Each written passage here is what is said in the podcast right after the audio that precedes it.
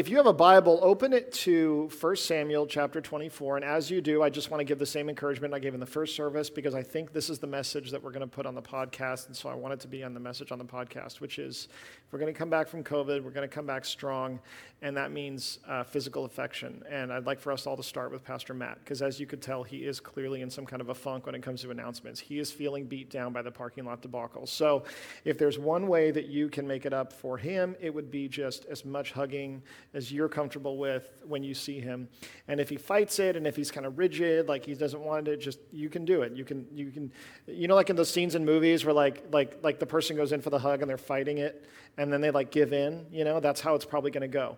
But don't read that the wrong way. Keep going. I think we can do it and we can start with Pastor Matt. He's he has had a, a rough I, I, would say you know objectively and, and you know and we're friends so i can say this that uh, yeah i'm not sure that, that that those were the most uh, you know, persuasive and exciting uh, ways to, to encourage us to, to come to some things. But he's beat down, you know, so uh, he needs us to be there for him. Okay, so that was just to give you some time to turn to 1 Samuel chapter 24. Um, I've been thinking a lot this week about the civil rights movement. And I've been thinking about it a lot because of um, what was accomplished at this time in the American South by a group of people who were strategic about acting when other people would not act, but more specifically, not acting or reacting when most other people would. Um, this tremendous amount of change happened in our nation. Um, and it happened because of people doing things that were counterintuitive to what most other people would do. That is what we're looking at this morning when we look at David and Saul. We're looking at what it looks like to be people who trust God, who have faith in the way that we live our daily lives, and how doing that looks so different from uh, what many would otherwise do. Um, I'm really proud of myself this week. There's, there's blanks to fill in uh, in, the, in the bulletin, which is, I'm very excited about that. If you're a blank filling in person, you're so happy. You probably already tried to fill them in.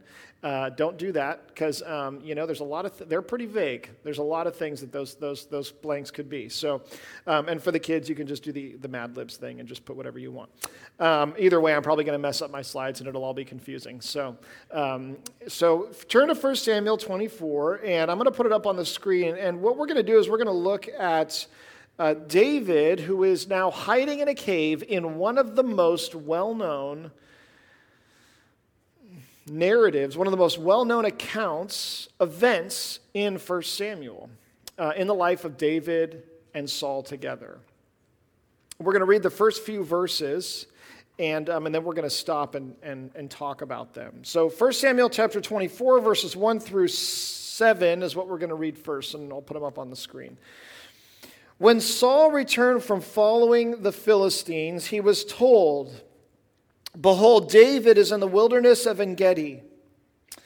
Then Saul took 3,000 chosen men out of all Israel and went to seek David and his men in front of the wild goats' rocks. And he came to the sheepfolds by the way where there was a cave, and Saul went in to relieve himself. Now David and his men were sitting in the innermost parts of the cave. And the men of David said to him, Here is the day of which the Lord said to you, Behold, I will give your enemy into your hand, and you shall do to him as it shall seem good to you. Then David arose and stealthily cut off a corner of Saul's robe. And afterward, David's heart struck him because he had cut off a corner of, my, uh, of Saul's robe. He said to his men, The Lord forbid that I should do this thing to my Lord, the Lord's anointed, to put out my hand against him, seeing he is the Lord's anointed. So David persuaded his men with these words and did not permit them to attack Saul. And Saul rose up and left the cave and went on his way. We're going to stop right there. Saul has been pursuing David for quite a while now. David has gathered more men uh, with him, and he now has gone from just him to him and 400 to him and 600. And they are hiding in these caves, and Saul has literally stumbled upon him. Now, as this happens, David's men point out to him something that is very true. They say, This is what God told you would happen, that your enemy would be given into your hand to do sort of as you will with him. And so David sneaks up behind Saul as it says he's relieving himself. In case you're curious, yes, there are only two instances, uh, references made to relieving yourself in the Bible. I did look that up this week. And, um, and if you want to know the next one, we have to do a series through First Kings, and it takes a while to get to it, and it's maybe not as worth it as this one. So just trust me on that. Um, he goes in to relieve himself, thus making himself totally vulnerable. David is behind him with a knife that is so sharp he can cut off the edge of his robe without even being seen and caught.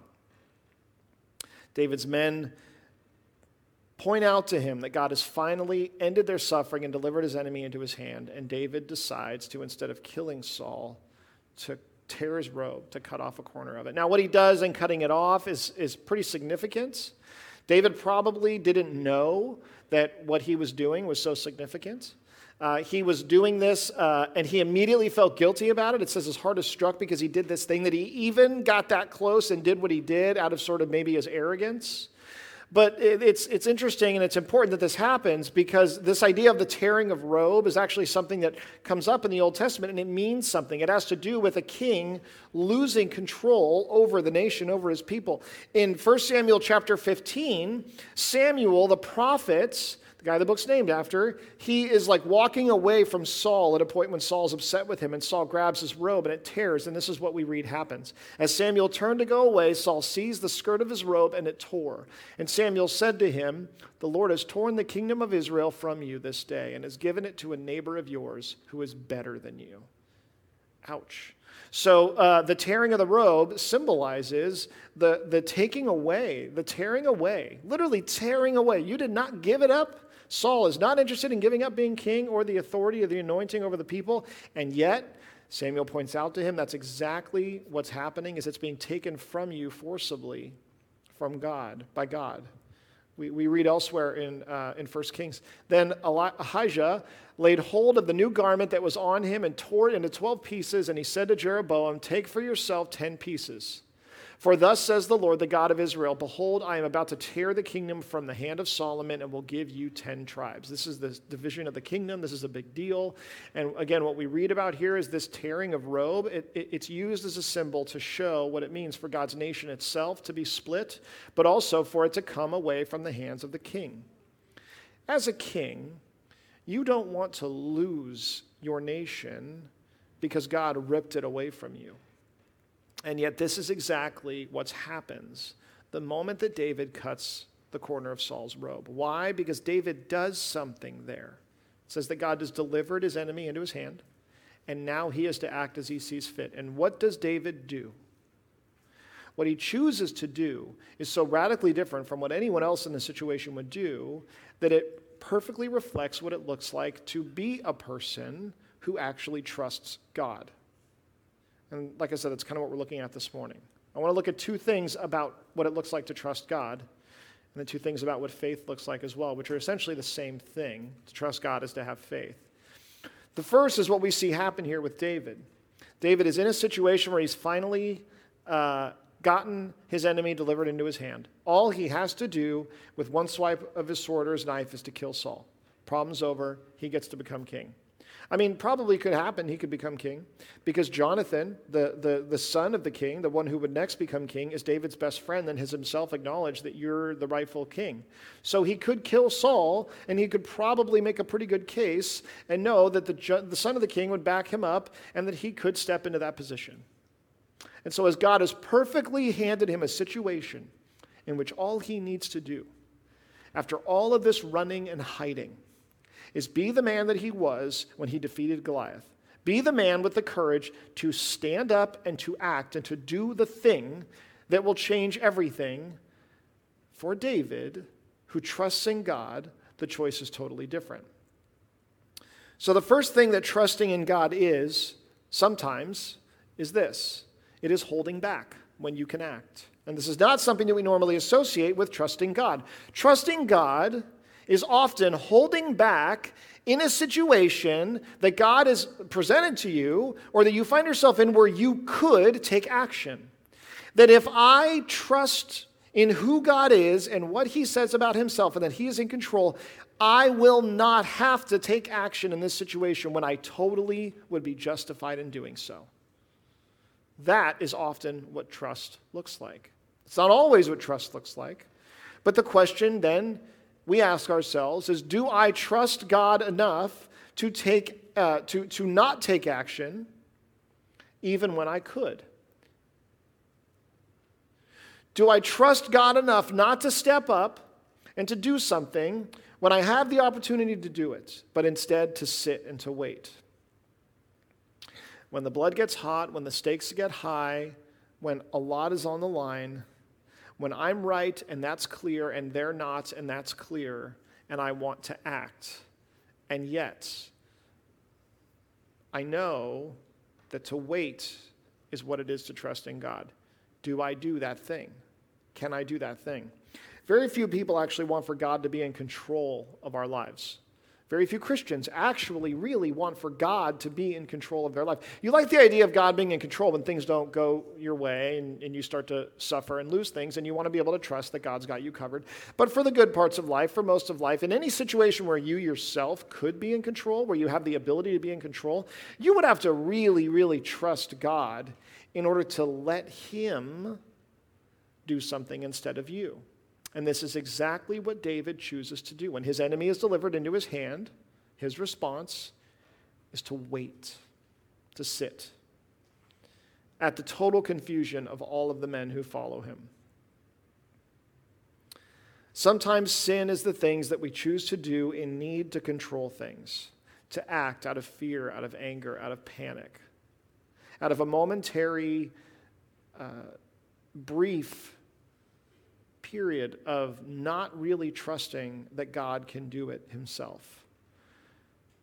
For some, being silent means trusting God, and that's not an easy thing for us to do.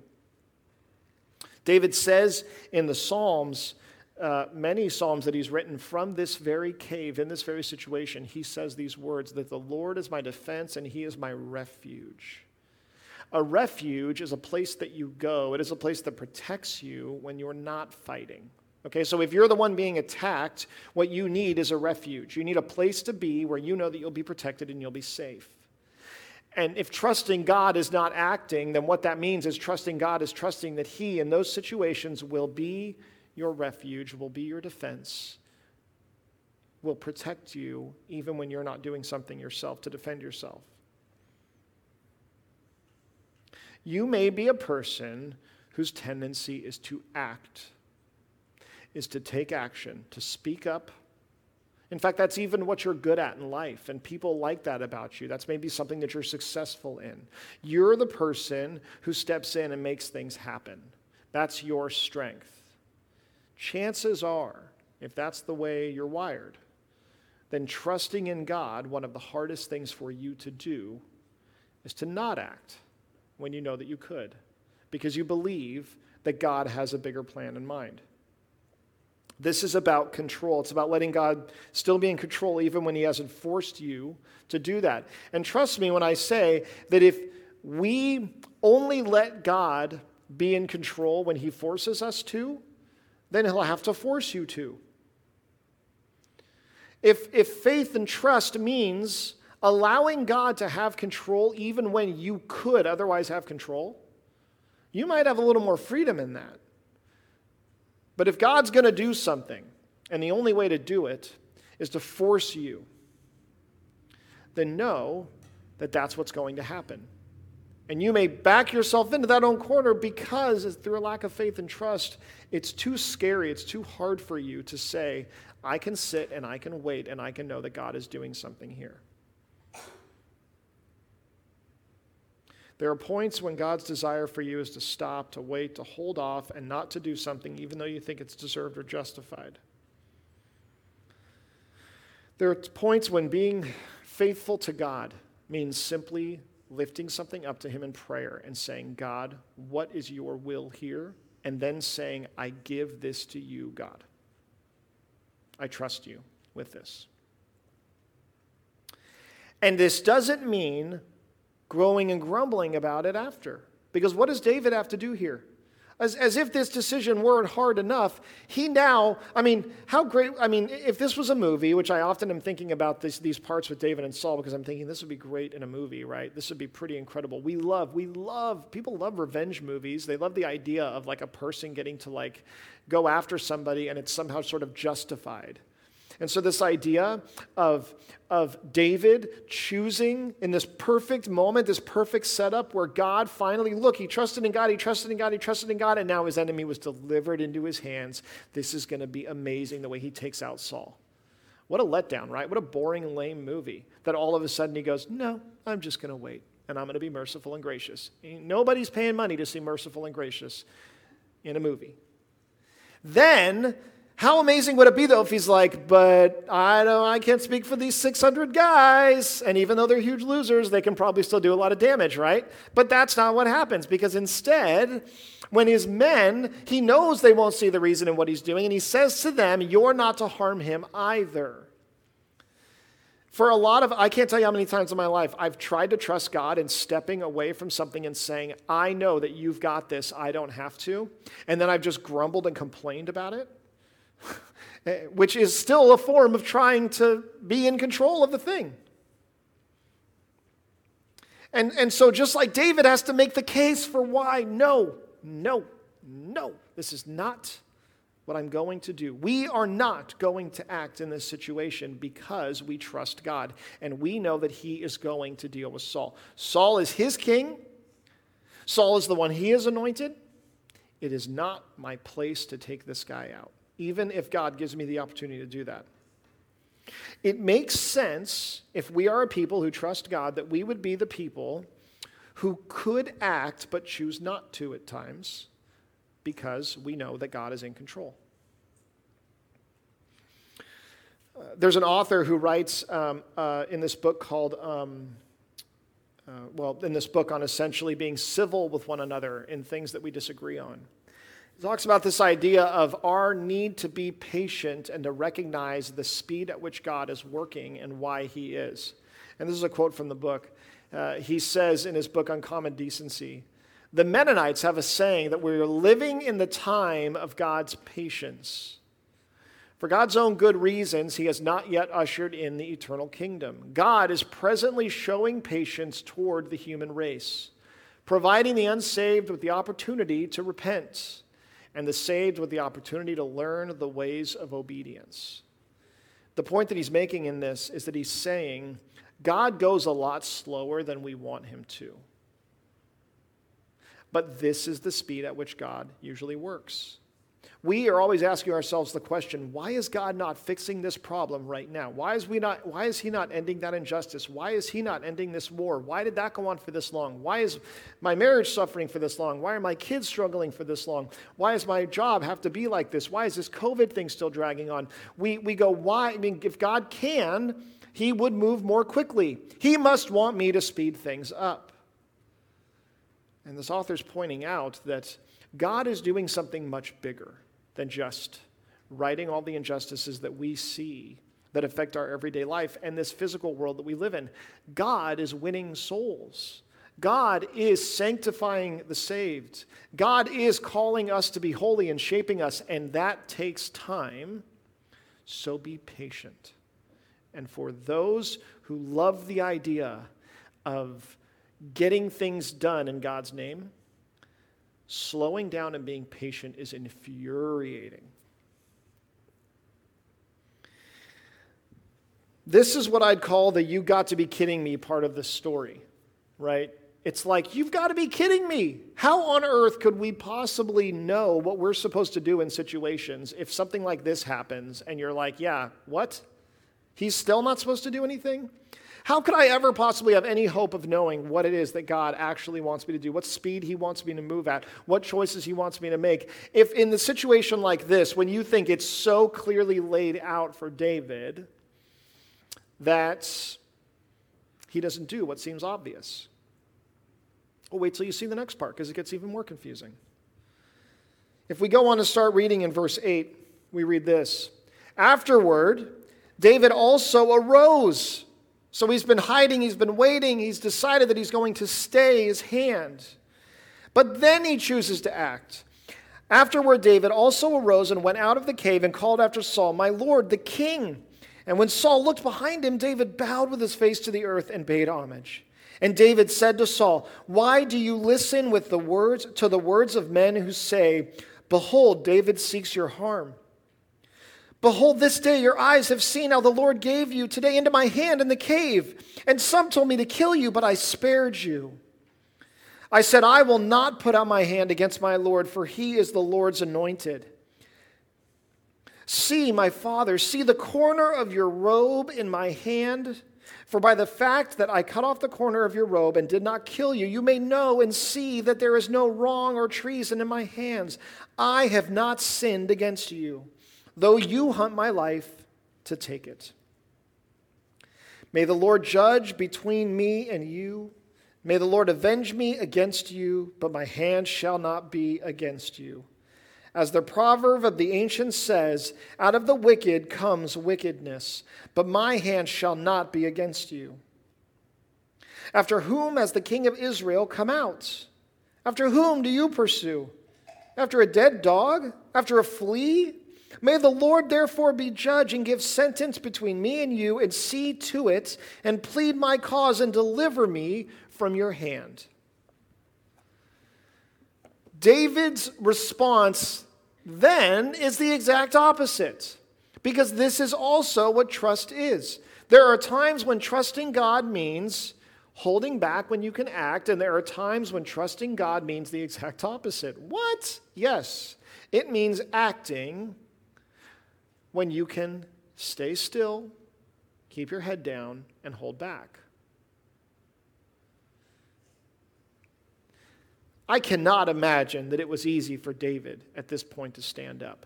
It could not have been easy for him to stay his hand against Saul, and it could not have been easy for him after that to stand up defenseless up against a guy who's a lot bigger and known for throwing spears, to wave a piece of his cloak in front of him and to say, I am not the one that you think I am. I trust God and I give myself to you. I surrender to you, basically. Do I trust God enough to be bold when it seems completely reasonable for me to hold back? Do I trust God enough to make myself act when it's the last thing that I want to do?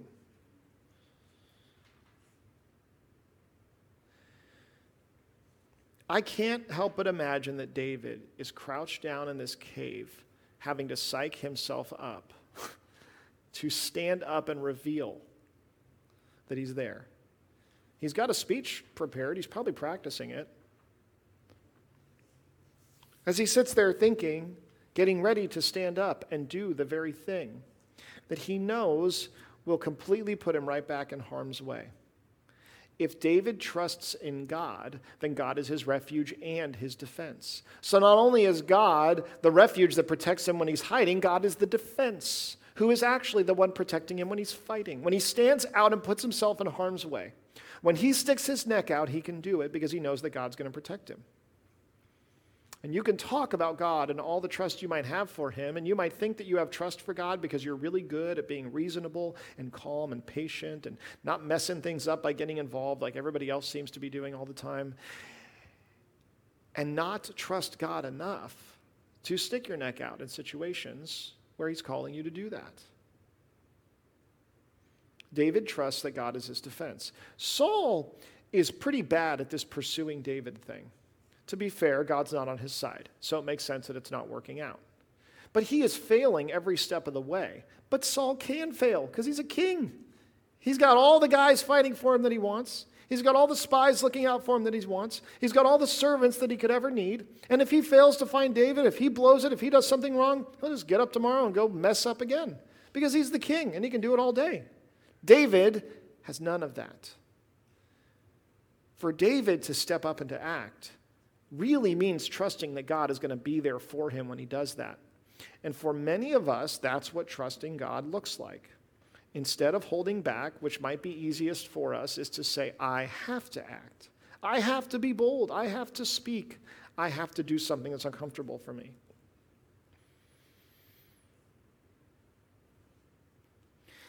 I've had, um, in the same way, this author who talks about uh, what it is to be patient also talks about what it is to be faithful in some of the most radical ways. And that what it means to get up and to act out our faith in the most radical ways is often so mundane that you would miss it. He says this as well in his book. He says, God calls us to deal with the challenges before us, and often our most radical challenges are very little ones. Many times, the call to radical obedience may mean patiently listening to someone who is boring or irritating or treating a fellow sinner with charity that it is not easy to muster. That's just, those are just two examples of how stepping out and acting in faith usually involves smaller things than we think.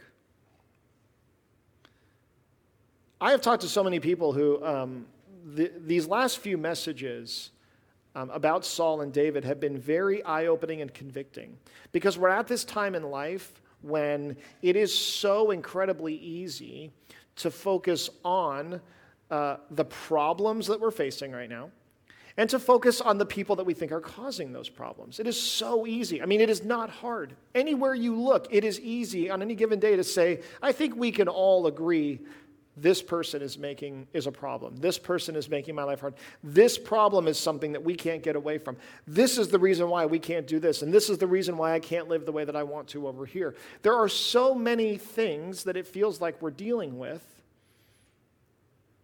that to hear that when david is being chased by a psychopathic murdering uh, spear throwing giant guy and hiding in a cave it's very eloquent i know that that even when that happens, that David doesn't actually see Saul as his enemy. And he doesn't even say or see that his problem is this thing. The biggest problem in David's life is that he's just trying to figure out what God's will is so that he can do that thing. I talked to so many people who are like, man, that is really convicting. To recognize that this isn't really about focusing on the problems in front of us right now, but about saying, What is God doing in me to shape me in the very same way that God was doing something in David?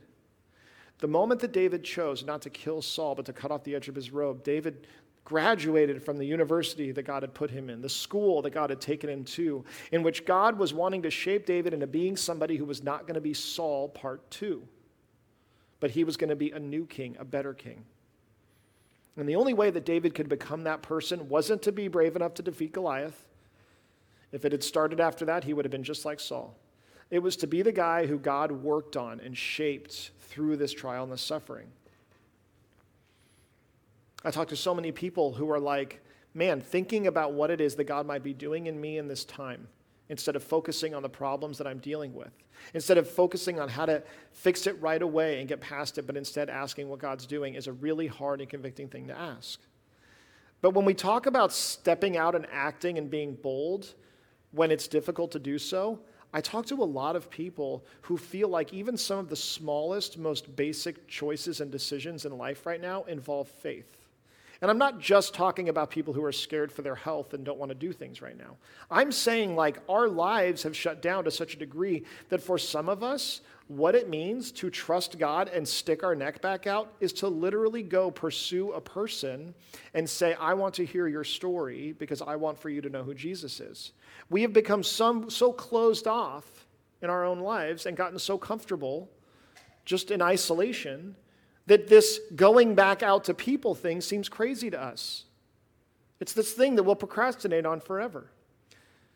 I believe that for many of us, what it looks like to actually stick our neck back out and to step out and to act when it would be so easy to just do nothing and call that reasonableness is to literally just invite someone to your home and share a meal with them and begin sharing life with them again. And I know that sounds like, are you, are you honestly comparing a murdering, crazy king pursuing a person in a cave and having a dinner party with somebody? Yes, I am. Because the fear is fear, and the, and the easy thing to do is the easy thing to do. And for many of us, what this looks like is not getting in another argument with another person getting in another fight with another person, forming a new group of enemies to be against, but instead saying, how can I actually build a bridge with somebody, with some people that has begun to dissolve over this last year? Even though I know that that could harm me. Faith and acting, when you want to sit still and be silent and be reasonable and not get involved in the mess, is saying, um, I'm going to go to someone who could be my enemy and be in a relationship with that person, knowing that that enemy can harm me because I trust God and He's my defense. Now, if you think this is confusing, and you go, How on earth could you know one or the other? How on earth could we know when we're supposed to uh, step in and act and when we're supposed to lay low and be patient and give things over to God, let go and let God? Uh, what that reveals about us, that angst that we feel, tells us something about what it is to have faith and how frustrating it is sometimes. Um, there's two things about faith that I think we see in this, and it's something that we have to deal with and we have to embrace if we truly want to be people who live lives of faith. The first one is this faith has no cruise control. I was going to say faith has no autopilot, but I don't know anybody who's a pilot here, and I don't really even know what autopilot does, to be honest. Completely know what it does. You know, I mean, I know what it does, but not know what it does. I know how cruise control works, at least I'm pretty sure. All right, you ever been on a trip in your car and you're just like, man, I really want to turn on cruise control. I've been on this, and then you turn it on and then you set it, and then it's just like, oh, wait, there's a car in front of me, they're slowing down. Okay, I got to take it off. And then you got to put it back on, and you got to take it back off. And you're just like, can I just please cruise for a while? Please. This is the Christian life. This is our life. We want more than anything to pick a speed and to set that speed and to go, this is how it's going to look to follow God. And instead, when you look at what David's doing in this situation, you go, he's constantly changing speeds, and this is actually what it means to be someone who follows God. To live a life of faith is to say, in every situation, God, what is the speed that I go to, that I go at right now? It is never picking one and going with it and saying that's how it is. And here's why we love doing that because some of us like to go fast, and some of us like to act, and some of us like to be in control, and some of us don't like to do that. We see ourselves as the reasonable, calm, level headed ones that don't make messes out of everything. And the world needs us, right? To smooth everything over. And then we got these people. We, if the world wasn't for us, the world would never get anything done, and nobody would ever win anything, and nobody would ever decide anything, and the bad guys would always conquer and everything. We want to pick a speed. We want to play to our strengths and say, This is who I am, and so I'm going to run this way. That's what God wants out of me in this life. It was hard for the disciples to follow Jesus because the speed kept changing. And it's not because Jesus was indecisive, it's because trusting God means stopping and saying, God, what does it look like to follow you in this thing right now? That's not something that we're inclined to do. Self reflection is not something that we're generally pretty good at. If you want to know what this looks like, uh, I was, this probably seems like a super random example. If you've ever been involved in an intervention, you know, I hope that you haven't, because interventions are really hard. They're really messy things. But when a family, it's almost always a family, when a family is involved in an intervention, you see something happen that you don't see happen other times. Because everyone is so, hopefully, by the way, everyone is so desperate out of love to see a person get better that everybody has to come together and go, this isn't just going to happen the way I do things. The people that want to take charge are going to have to reevaluate the people that want to sit back and not say anything and not get involved are going to have to reevaluate. Because everyone has to come together and say, how do we collectively help this person? Because what we care about is the end result of what happens. Now, really, that's kind of how family is with everything, right? You have a wedding, you have a funeral, you have everything. People get together, and it's like, this is how he always is, and this is how she always is, and this is how they always are. And that's the thing with families. We get stuck in these roles all the time. But when the stakes are truly life or death, we can change.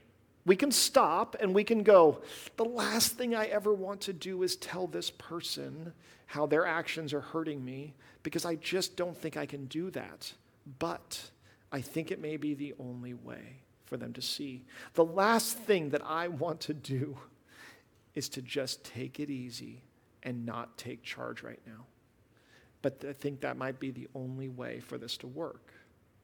We can do this when we need to. We're capable of it. This is what it is to live a life of faith because we believe that God's in control and we're the people who can do things differently, who can stop and ask ourselves, God, what's the speed you want me to go? We wish there was cruise control. We wish we could go the same speed all the time, but that just isn't the way that faith works. God is going to tell those of you who don't like making waves to make waves. And He's going to tell those of you who like to make waves to zip it and just take a break. And He's going to tell those of you who are reasonable and calm and patient all the time to get messy and to be assertive and to be bold. And He's going to tell those of you who don't like that who don't like being patient, who don't like waiting, who don't like saying, God, your will be done. He's going to tell you to just trust him and give it over to him and to wait. The other thing that we see a life of faith looking like is that it takes some explaining. When David chooses to do this thing, his guys are like, What on earth are you doing? And we see this happening throughout the Bible. We see that when a person is, is actually living a life of faith in God and not just doing what makes sense in the moment with the data that's been given to them and the situation they're in, it doesn't make a lot of sense. And so there's a lot of time that has to be spent explaining it. And that's not a bad thing. I think we often think that if you have to explain it, then that probably means that it's not good or something, that things should be so self evident. But there's often times that the Bible tells us, in fact, there's a lot of times when it tells us that the Christian is a person who gives sort of a defense. Why are we always giving a defense? Why are we always defending? Last week we talked about giving a defense for the hope that is within you with the way that you suffer. Because it's not going to make a lot of sense when you navigate things in a life of faith. Uh, in the Bible, when things happen, so much of the time there seems to be a peanut gallery there. There seems to be a group of people just kind of like, you know, what? And that's not what I would do. And are you sure? And they generally represent the common sense approach. Now, here's the thing is as easy as it is to say, you know, ignore those people, the naysayers, the peanut gallery. The reason that's hard for us is because the peanut gallery is usually your friends, it's your peers, how much, I mean, right, we're all pretty teed up to be able to go, like, uh, oh, yeah, when your enemy speaks against what you're doing and doesn't see it, of course they won't see it because they're bad and they don't love God or trust God. It's, their, it's your friends, it's your peers, it's the people around you who are often the ones that you find yourself going, No, I, I, I, need, I want to explain to you how this is what it is that God wants, even though it doesn't make sense. I mean, the reason my friends are my friends, my peers are my peers, is because we like the same things, we act the same way, we like to wear the same types of things. And, and, and I like these people because they're like me. And so when something doesn't make sense to them, what is that about? But the life of a believer is to explain how God's how our trust for God is leading us to do something that we wouldn't otherwise do to those that have a hard time seeing it and understanding it.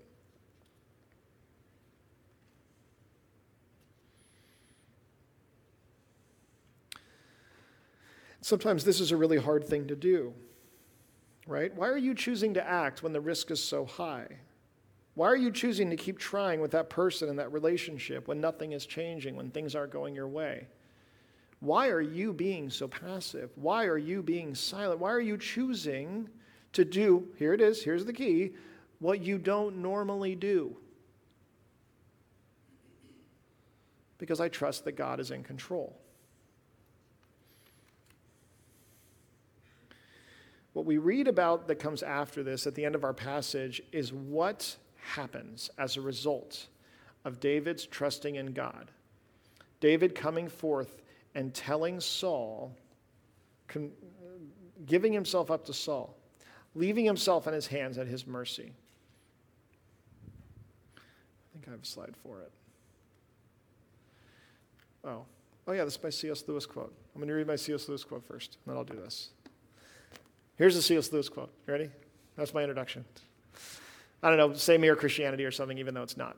Uh, the ancient man approached God, or even the gods, as the accused person approaches his judge. For the modern man, the roles are reversed. He is the judge, God is the defendant's seat. He is quite a kindly judge. Uh, if God should have a reasonable defense for being the God who permits war, poverty, and disease, he's ready to listen to it. The trial may even end in God's acquittal. But the important thing is that man is on the bench and God is giving the defense. In this quote, what he's speaking to is the fact that we live in a world and a culture in which um, it seems that we're constantly having to explain, make sense of God to people. And that's because we have a pretty high view of ourselves. And so if something, if God's ways don't line up with our ways, our assumption is um, that God is wrong and that we're right. And so what the Christian often finds, finds themselves doing is defending and explaining the ways of God. And saying that this is this is true and this is good and this is right and if I, if you don't line up with that if i don't line up with that then that doesn't mean that god is wrong. It means that i need to be reshaped to where that truth is reflected in my own life we read this at the end of 1 Samuel 24, verses 16 through 22. As soon as David had finished speaking these words to Saul, Saul said, Is this your voice, my son David? Saul lifted up his voice and he wept. He said to David, You are more righteous than I, for you have repaid me good, whereas I have repaid you evil. And you have declared this day how you have dealt well with me, in that you did not kill me when the Lord put me into your hands. For if a man finds his enemy, will he let him go away safe? So may the Lord reward you with good for what you have done to me this day. And now, behold, I know that you shall surely be king, and that the kingdom of Israel shall be established in your hand. Swear to me, therefore, by the Lord, that you will not cut off my offspring after me, that you will not destroy my name out of my father's house. And David swore this to Saul. Then Saul went home, but David and his men went up to the stronghold. This is the kind of ending to this that only could come from the hand of God. David didn't defeat Saul, he won him over. He proved to Saul when the stakes were the highest that they could be you are not my enemy. You are not my enemy. In fact, I'm your servant because you're still the king. This changed Saul's heart. This changed everything. This showed that God had used this pain and suffering to turn David into the king that he needed to be. This is really hard. I mean, how many of us could say that we would handle a situation like this this way?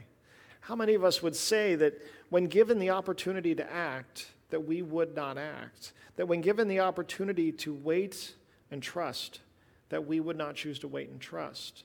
It's different for all of us. We can't prescribe it to other people and say, you're supposed to be doing this, you're supposed to be doing this, you're supposed to be doing this. All that we can do is in every situation is to actually get on our knees and say, God, I give this over to you. What is your will? What is the speed that you want me to move in this thing? And, you know, hopefully it's the speed we like moving. But if it's not, then to say, do I trust God enough to not do what I would normally do? And do we take comfort and confidence in knowing that we're not going to get to a point where we just set the cruise control and we're just going to coast? There is no point in life when that is the reality of a person who trusts God. Let's pray. Father, this is a hard thing to talk about because it's just it's hard to talk about because we so live in a world and a culture and are a part of a world and a culture in which you find your strengths, you find your best, you identify the kind of person you are, and then you live out your life focusing on those things and trying to ignore all the bad stuff. You are not interested in us living that way. You're not interested in a group of people who take our strengths and then just do those things all the time. You desire people who trust you in every area of our lives, and it is usually our weaknesses where we have the hardest time trusting you. God, would you help those of us who want to be in control to trust you enough not to be? Would you help those of us who want to sit and wait and not stick our necks out? To have the courage and the boldness to do that when you lead us to. These are very hard things for us to do, God, but we can do them because of who you are. Not because of how good we are, how capable we are, how strong we are, how impressive we are. We can do it because of how big you are, God. And because you are so big, the results will be glorious, Lord. God, it's in your name that we pray. Amen.